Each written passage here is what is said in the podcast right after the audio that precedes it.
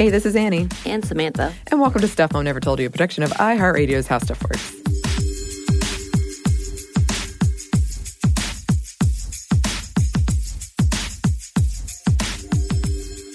You know what time it is? It's that time. What what time? It's time for another female first. Yes. Yes. Which means we are joined once again by our good friend and colleague, Eves. Welcome, Eves. Why, hello there. Our beautiful Hi. friend we don't get to see often because she's so busy. I know. Aren't we all? It's Yes. true. It is true. And I have some terrible news. I did not bring the cheesecake or the champagne. I have failed in this regard. Oh, no. You know what? It's okay. I, honestly, I've been eating a lot of ice cream lately, and I think piling on cheesecake on top of that is like, It's risky. it's risky. It's Yeah. know? Risky. A risky proposition. really ruining the weekend now. yeah. So, no heart feelings. okay. Okay, but Thank the you. next time, Yes. let's add to the list. So, in this cheesecake and champagne, and then what else should we add? Every time we add Yeah, until we actually finally do it. Yeah. I think it, we need like balloons or confetti. Let's see what I actually would really love some mason jars. So, if you have any wide mouth, like Okay. small Oh, I mason do. Jars. oh, I can help you with You that. do? Yes. Oh, yeah. We're getting really practical here. By the This yeah, is I was gonna say by the end of this, we're gonna have like a table, a full plate setting. It sounds like we're I going all like in. gift giving 101. You know, Yes. holiday season's coming up. So, It's true. And uh, we could be our own version of the Finer Things Club from The Office. Yes. Yeah, people will be like, what are they up to? All right, or the wine and cheese club from Parks and Rec, Yes. where we can We need- wine. No, Yeah. I don't. I'm out on the references. I'm sorry. I feel like this happens every time. There's one person who just like Yeah, is not that's on the true. references. It's right. There's one, yeah. You I've got, we got the SpongeBob. we got it. You've got that other I've never thing. seen The Office or Parks and Rec. So really. yeah. Well, it's just a fancy club, basically. And I would tell you, you probably don't watch The Office because it's not dated well. Oh really? Yeah. Oh.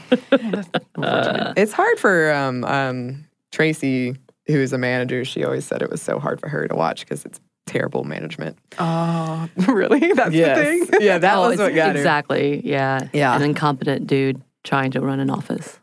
Yep. Yep. But the Finer Things Club was lovely, and we Mm-hmm. can have our own version. I think we'll have to have a tablecloth, but we'll we'll workshop that outside of this this podcast episode. Um, who did you bring for us today, Eves? Today is Huda Sha'arawi. So she is a really, really important figure in feminist and Egyptian history.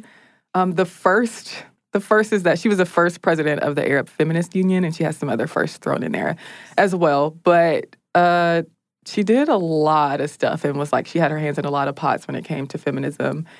And yeah, so we're going to talk about her today. There is this idea that Westerners have like often assumed that women in the Middle East and in North Africa are oppressed by Islam and men and that they have no rights and no autonomy and that there is this whole rhetoric that women needed to be liberated from that kind of practice that continues today. You know, there are a lot of conversations around veils and around, um, you know, coverings. But there, that view that women are like universally oppressed and passive about the practices that they were subjected to, and that they haven't advocated or organized for themselves is just not accurate. It's rooted in stereotyping. It's rooted in imperialism. It's rooted in saviorism and misconceptions and like all of those things. And obviously, she she was born in 1879, so things are a lot were a lot different then than they are today. Things are not were not Western. You know, there's the issue of time. There's the issue of place. But um, yeah, like she just did so much. I'm really excited to talk about her today. She did a lot. Um, and I think this is one um, we and we've talked about this before and kind of our anxiety around first, but this is one where the context and time period is so important. Yes. Um, yeah. And I, I do always love to do that disclaimer of like, there's a reason that a person was a first. They're situated in a certain time and place. And that means that there are probably people left out of the conversation and people who contributed that aren't that aren't mentioned, but also like had a huge role in what their first was, and that is first are always an issue of access. And like in Huda Sha'ari's instance, she was wealthy, um, and a lot of the struggle or a lot of the work that she was doing also happened within middle class and upper class circles, but there were also lower class women who were participating in their own, you know, in their own ways. Right. It's also, as always, an issue of like what gets recorded and what doesn't. Right. Exactly. Yes, That's a big one. it is. hmm But all that disclaimer aside, we do have a lot to talk about. So why don't we get started? Let's do it. So, as I said, she was born in 1879 on her family's estate in Egypt, and her father was Sultan Pasha, and he was a wealthy landowner, and he was a government official as well. And so she was raised in Cairo, and it was common for upper class Egyptian men to have a wife, to have secondary wives, to have concubines, and that was the household that she was born into. So she lived with her mother, Iqbal Hanem, and her father's wife, Hasiba, and her brother and her father's other children and servants and enslaved people. And so there is Iqbal Hanem, her mother, was a Circassian refugee. And the Circassians are a Northwest Caucasian ethnic group.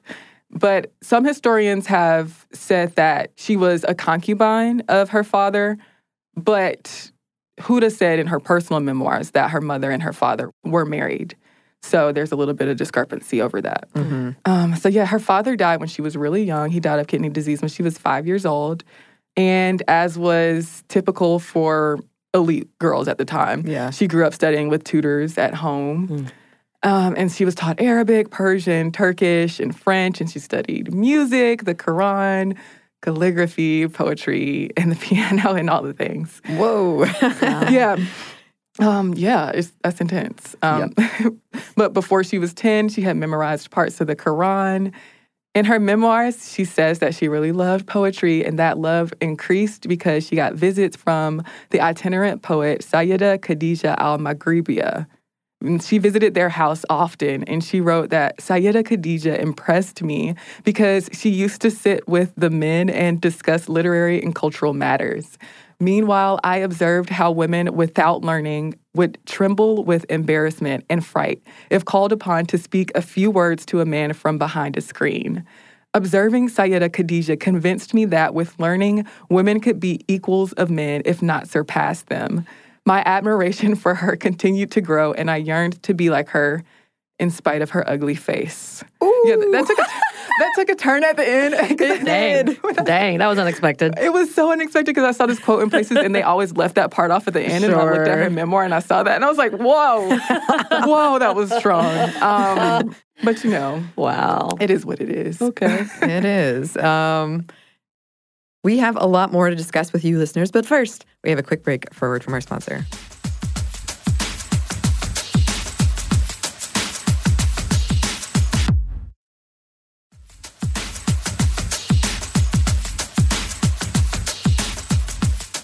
Back. Thank you, sponsor.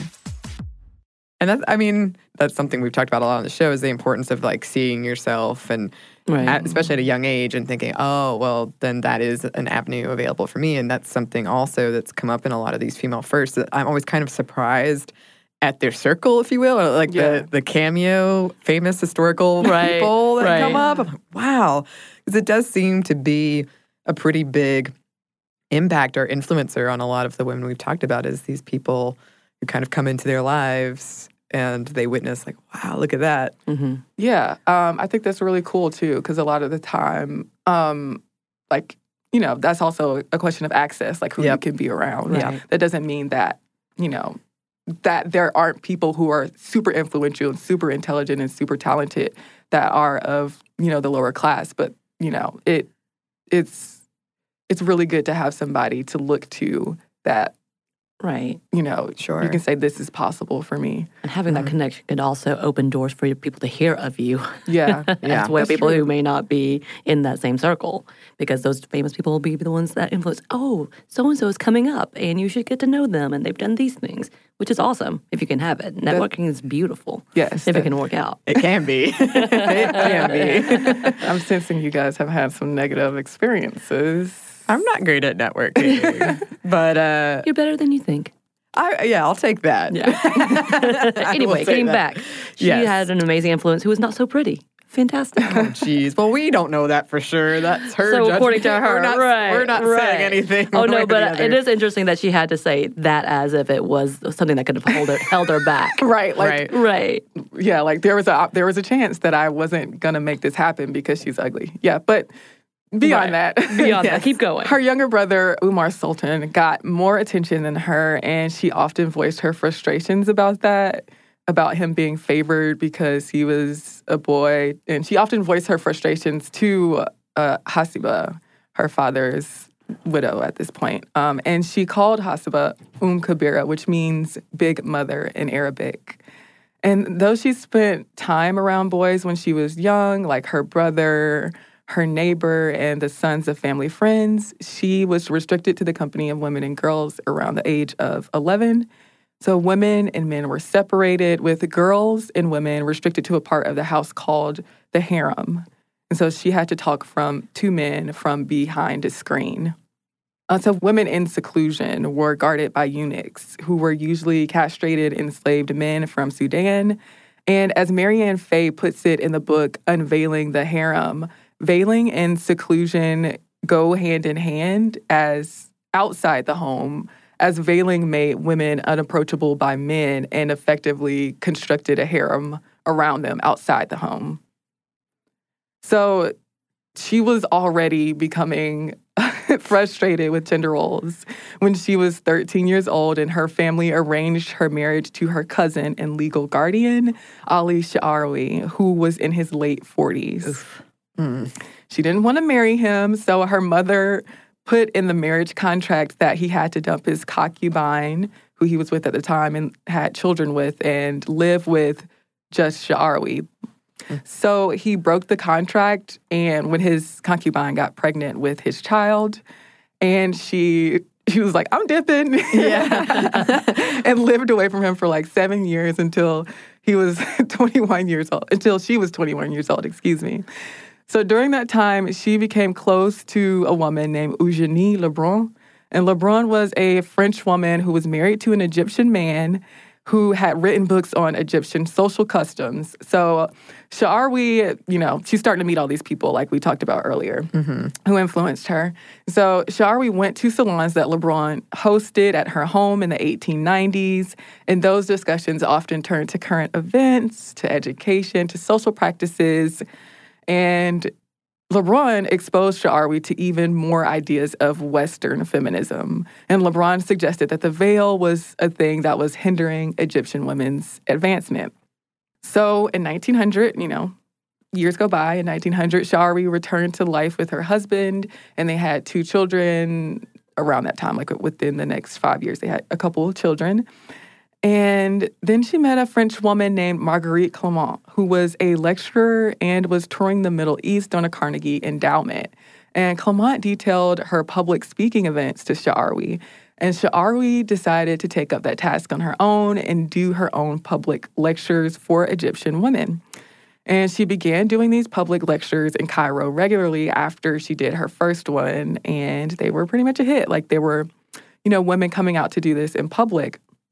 In 1908, she helped found the first secular philanthropic organization operated by Egyptian women, a medical dispensary for underprivileged women and children. And it was established through private donations, through fundraising, and other incomes.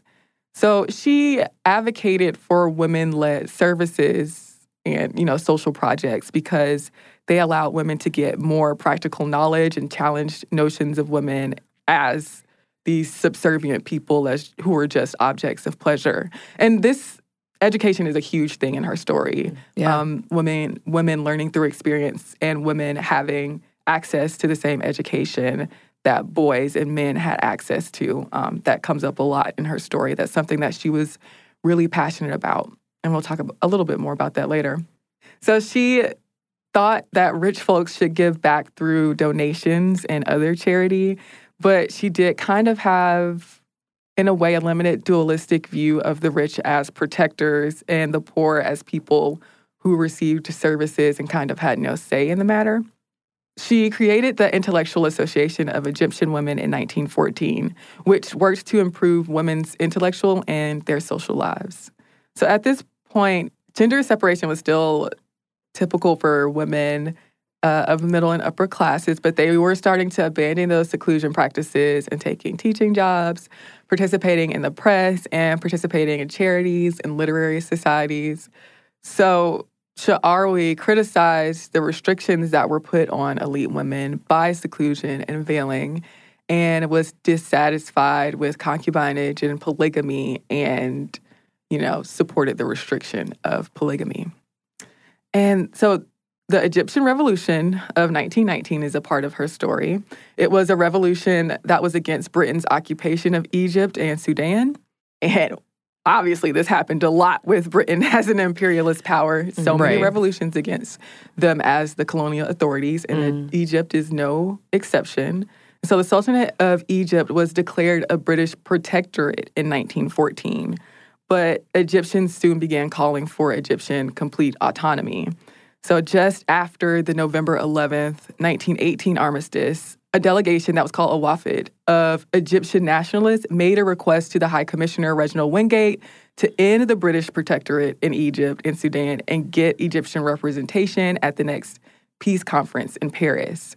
But the British government refused to accept that delegation, and the Wafd soon turned into a nationalist organization and then later into a political party, a nationalist political party. And so at the same time, there was also a movement, like a groundswell movement for Egyptian and Sudanese independence. And women's role, of course, was huge and integral in that struggle. Don't let anybody ever tell you otherwise. Yeah. Always there. Um. Shari and her husband became leaders in the Egyptian independence movement. And in 1919, she organized a pro- protest and called on other women to take to the streets and protest of British rule. A lot of that happening with her. And her husband was a member of the Nationalist Wafd Party. And in 1920, she became the president of the Wafdist Women's Central Committee. And she led women's demonstrations. She set up petitions and protests against colonial authority. She raised funds and she maintained communications when Wafd members were locked up or exiled. And obviously, she mobilized women across Egypt to join the movement too. And so in 1922, she had a women's meeting at her house where they decided to boycott British goods and take their money out of British banks, organizing, more organizing Right. for the cause. And so Egypt became a constitutional monarchy in 1923.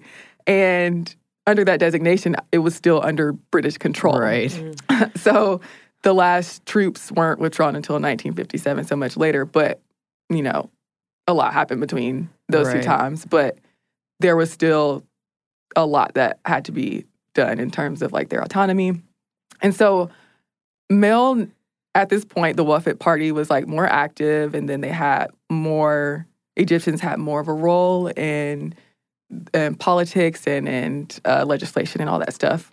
And so, male nationalists had argued for education for women so women could become better homemakers and mothers, especially to sons who were going to grow up and we've seen this happen before, who were going to grow up and participate in the economy and participate in government.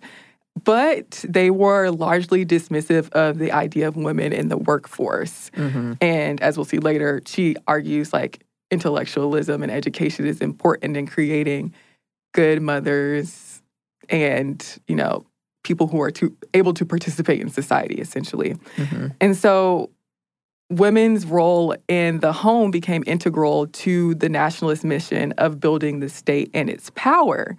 But under Egypt's new constitution, women weren't granted the right to vote. And so they felt betrayed by that, where it was something that they were promised and something that they had worked so hard for themselves. Because the Wafd had agreed to grant them women's suffrage. Um, so Sha'ari and other women were really frustrated with the party for its lack of commitment to feminism and how it treated women's rights as less important than the independence movement. And so she and other women left the Central Committee, the Women's Central Committee. And in 1923, this is a big part of her story, she founded the Egyptian Feminist Union.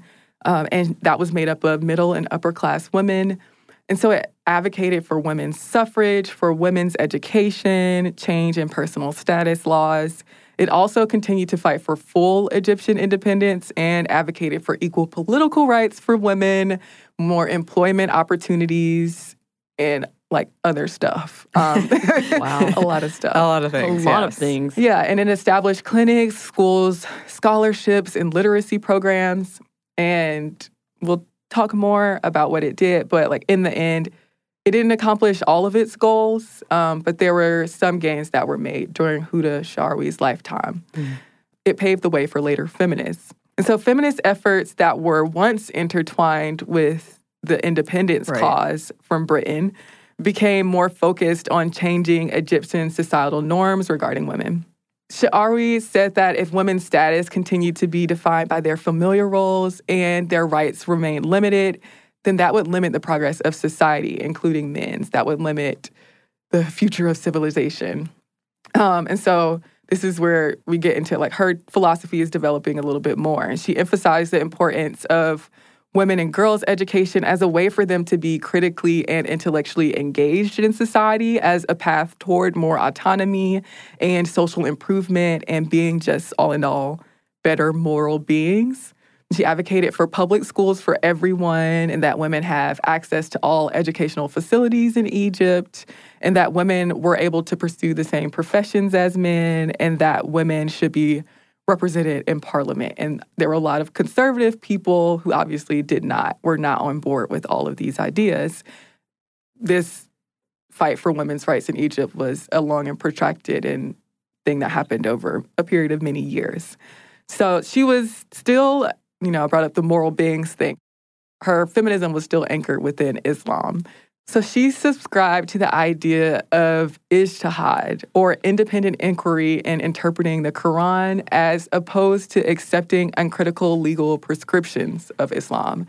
And this goes back to a theory that was uh, proposed or developed by men in the past that she kind of walked her way into that discourse. And so she developed her ideas based on that theory. And she claimed that society was denying women their Islamic rights since Islam didn't deny women access to education. And it was, in fact, quote, misogyny masquerading as Islam, as Dr. Rula Quawas, and I hope I'm pronouncing that correctly, but as Dr. Rula Quawas put it once. And that that actually relegated Muslim women to inferior status. She recognized that Islam actually valued gender equality and hard work and afforded women rights that they weren't granted in practice in society at the time. And so Sha'arawi and a couple of other Egyptian women went to the Ninth Congress of the International Women's Suffrage Alliance in Rome in May of 1923. And so in her speech there, she argued that Islam granted women equal rights to men and that the Quran had been misinterpreted. And when she got back to Egypt, that's when one of the symbolic moves of her life happened, and she removed her veil in public at a Cairo train station, Ooh. which signaled her embrace of her role as a public leader in the women's movement Wow. in Egypt. Yeah. And so though it's a like a symbolic move that's really highlighted in her story and has a lot of weight in tellings of her story, she advocated for a gradual approach to removing the veil and yeah, she didn't spend a ton of time on the issue. hmm She obviously did a lot though. She definitely did. Um, she advocated for women working to gain financial independence and for a minimum age for marriage. So this is where the familial, the, the family law comes in. And she also worked to limit easy access that men had to divorce and to restrict the practice of polygamy, as we said earlier, and to abolish the forcible restitution of a wife to her husband, and for divorced women to keep their children for a longer period because it was limited at the time. So there was a little progress in those family laws. In 1923, Egypt's parliament raised the minimum age of marriage for girls to 16. And there was a little progress on divorce laws, but it was still harder for a woman to get a divorce than a man to get a divorce. And in 1929, they did extend the period of a mother's custody over her children. So, a little progress happening. Yeah. Um, and so, also in 1925, education, primary education specifically for for everybody was made compulsory, so for girls and boys. And she also helped start the Club of the Women's Union, which raised funds to support a clinic and dispensary, craft workshops, childcare facilities, and journals on women's issues. What was the when was the law placed for the 16 year old? That was 1925. No, that was 1923, I believe. Yeah, 1923. I was saying, was that before even the U.S. placed any? Uh, yeah, that's the thing about a lot of this Damn, did happen That's before the U.S. Wow. so much more progressive Uh huh. than the U.S. Because even still, there was still a loophole until like the 2000s yeah. for uh, underage kids to be married Yes. for child brides or child marriage. I mean, that's damn. Yeah. Go ahead. Yeah. That, I guess a lot. I feel like a lot of people like don't put it put that in context. That's the hard thing about Mm-hmm. because because the Yeah. myth is so pervasive that like Yeah. the East is more backwards than the West Right. is, and they see veils and they're like, this is not our idea of feminism and of progress and of right, even though ours is still U.S. specifically rooted in religion as right. well. Right. Um, Yep. it's, it's so easy to be so hypocritical. Right. and also just like we're not educated uh we're we're often not educated about realities Exactly. and we have no other basis but the myth Right. so it's like yeah. yeah anyway that's a whole like Yeah, other conversation Good to note, though, that that is something that was so much more progressive before the U.S., which we see as the standard of progression. You're like, no, right no. Look at what's been happening. yeah she also advocated for Palestinian women who lost their homes during the establishment of Israel. And she was influenced by the nationalist movement in Palestine and began to define nationalism in pan Arab rather than Egyptian terms and was framing feminism within those terms and became a little bit more doubtful of Western feminists. She was also a leader in the International Alliance for Women's Suffrage and advocated for women's political rights and suffrage, even though women in Egypt didn't gain the vote until 1956, um, which is after her death. Hmm And so, as more and more women joined the workforce, the Prince of Egypt announced his opposition to women working outside the home. In a journal that she established, L'Egyptienne, she responded and she said this Muslim law clearly acknowledges and advocates the equality of the sexes and does not ascribe one domain of work to one more than the other. And then she went on to say, It is as if your highness has forgotten that our religion had given the woman the free range and right to dispose of her goods in any way she sees fit. She is able to sell and secure a mortgage and to bequeath and to testify. And then she went on to say, The great lawgiver has high reverence for the woman, but man refuses to admit that and grant her respect owing to his self centeredness. He wishes to constrain woman and deny her any field of action. So the same idea that this is not mm. this is Right. not accurate. Mm, right. this is not based in any reality of Islam, is what right. she was saying there. Like challenging the interpretation She of the gave people him in some power. receipts. Oh yes, that was a solid the- burn. No, is that what I? No. yes. No, no, yeah. I was agreeing with you. That's what that look was. okay. Okay. I was like, A little bit of shock. what agreement? I need to work on my expressions. Don't we all? mine aren't good. We have a little bit more for you listeners, but first we have one more quick break for word from our sponsor.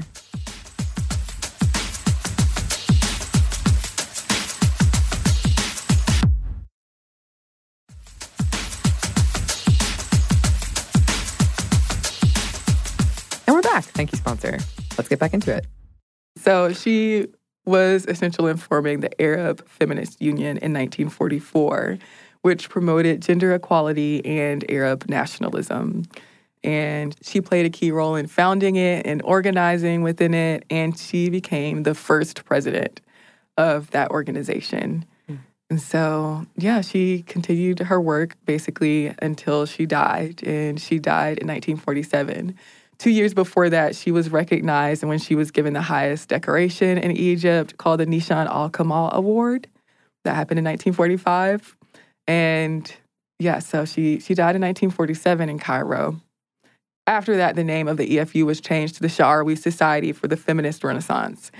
And even though a lot of the things the EFU worked for weren't completely gained in her lifetime, there was obviously a lot of progress afterward and a lot of people who were inspired by the work that she did and a lot of changes, you know, in terms of the things that her philosophy and, you know, the things that she advocated for um, as feminism changes over time as well, you know. Mm-hmm.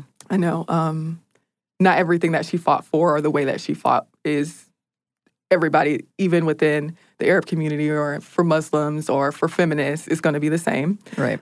But she really laid the groundwork for a lot of political activism that was to happen in the coming years and to this day. And she supported women and women's movements in other countries besides Europe. And she also shifted mindsets and behaviors and culture at the time for women and for others and shifted power relations between men and women.